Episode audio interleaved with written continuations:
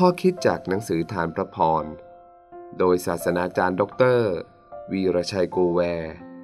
เรื่อง ผู้ถูกเลือก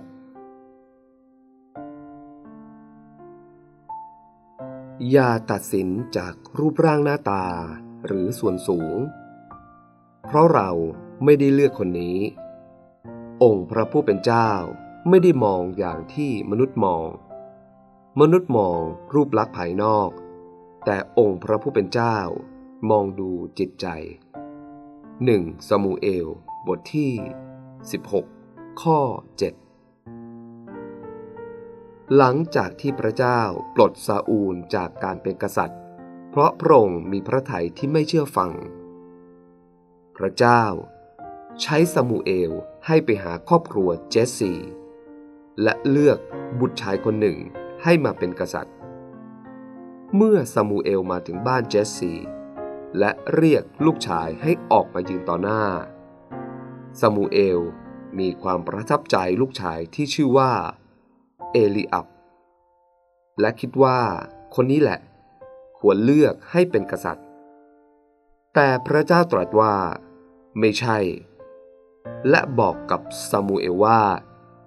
พระเจ้าไม่ได้มองอย่างที่มนุษย์มอง มนุษย์ มองรูปลักษณ์ภายนอก แต่องค์พระผู้เป็นเจ้ามองดูจิตใจ ผู้ที่อ่านพระคัมภีร์คงทราบว่า พระเจ้าทรงเลือกดาวิดขึ้นเป็นกษัตริย์แทน เรื่องนี้สามารถเป็นบทเรียนประยุกต์ใช้ในชีวิตประจำวันได้หลายเรื่อง เฉพาะอย่างยิ่ง เรื่องการตัดสินใจเลือก การเลือกคู่ครอง เพื่อน ทีมทำงาน หรือแม้คนร่วมหุ้นร่วมทางธุรกิจ เราต้องมีสติ อย่าให้อารมณ์เดินหน้า ปัญญาตามหลัง อย่าตัดสินใจเฉียบพลัน เพียงมีความประทับใจในบุคลิก โดยที่ยังไม่สัมผัสอัตลักษณ์ ซึ่งเป็นของจริงที่อยู่ภายใน ทุกวันนี้ มีสถาบันสอนและสร้างบุคลิกภาพ เพื่อสร้างความประทับใจแก่ผู้พบเห็น เขาจะสอนวิธีการแต่งกาย วิธีพูด วิธียิ้ม วิธีนั่ง ยืน และวิธีต่างๆมากมาย เพื่อสร้างความประทับใจ คนไม่น้อยตกเป็นเหยื่อ หลงเสน่ห์จนเสียตัว เสียทรัพย์ เสียรู้ พระธรรมสุภาษิตกล่าวว่า คนโง่ เชื่อทุกอย่าง คริสเตียนจะต้องเรียนรู้เรื่องนี้ อย่าหลอกคนอื่น และอย่าให้ผู้อื่นหลอก อย่าหลงเลย จะหลอกพระเจ้าเล่นไม่ได้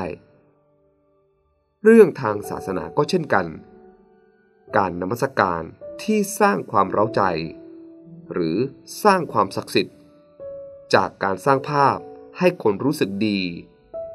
อาจสร้างความประทับใจด้านอารมณ์ หรือให้ความสะใจ แต่พระเจ้ามองดูจิตใจภายในมากกว่าการแสดงภายนอก การคบหาสมาคม การสร้างไมตรีจิตต่อกัน การทำดีต่อกัน ต้องไม่ใช่เพื่อหวังผลอย่างอื่น เราต้องแสดงออกภายนอก ให้ตรงกับสิ่งที่อยู่ภายในพูดทำด้วยใจจริง จริงใจ และจริงจัง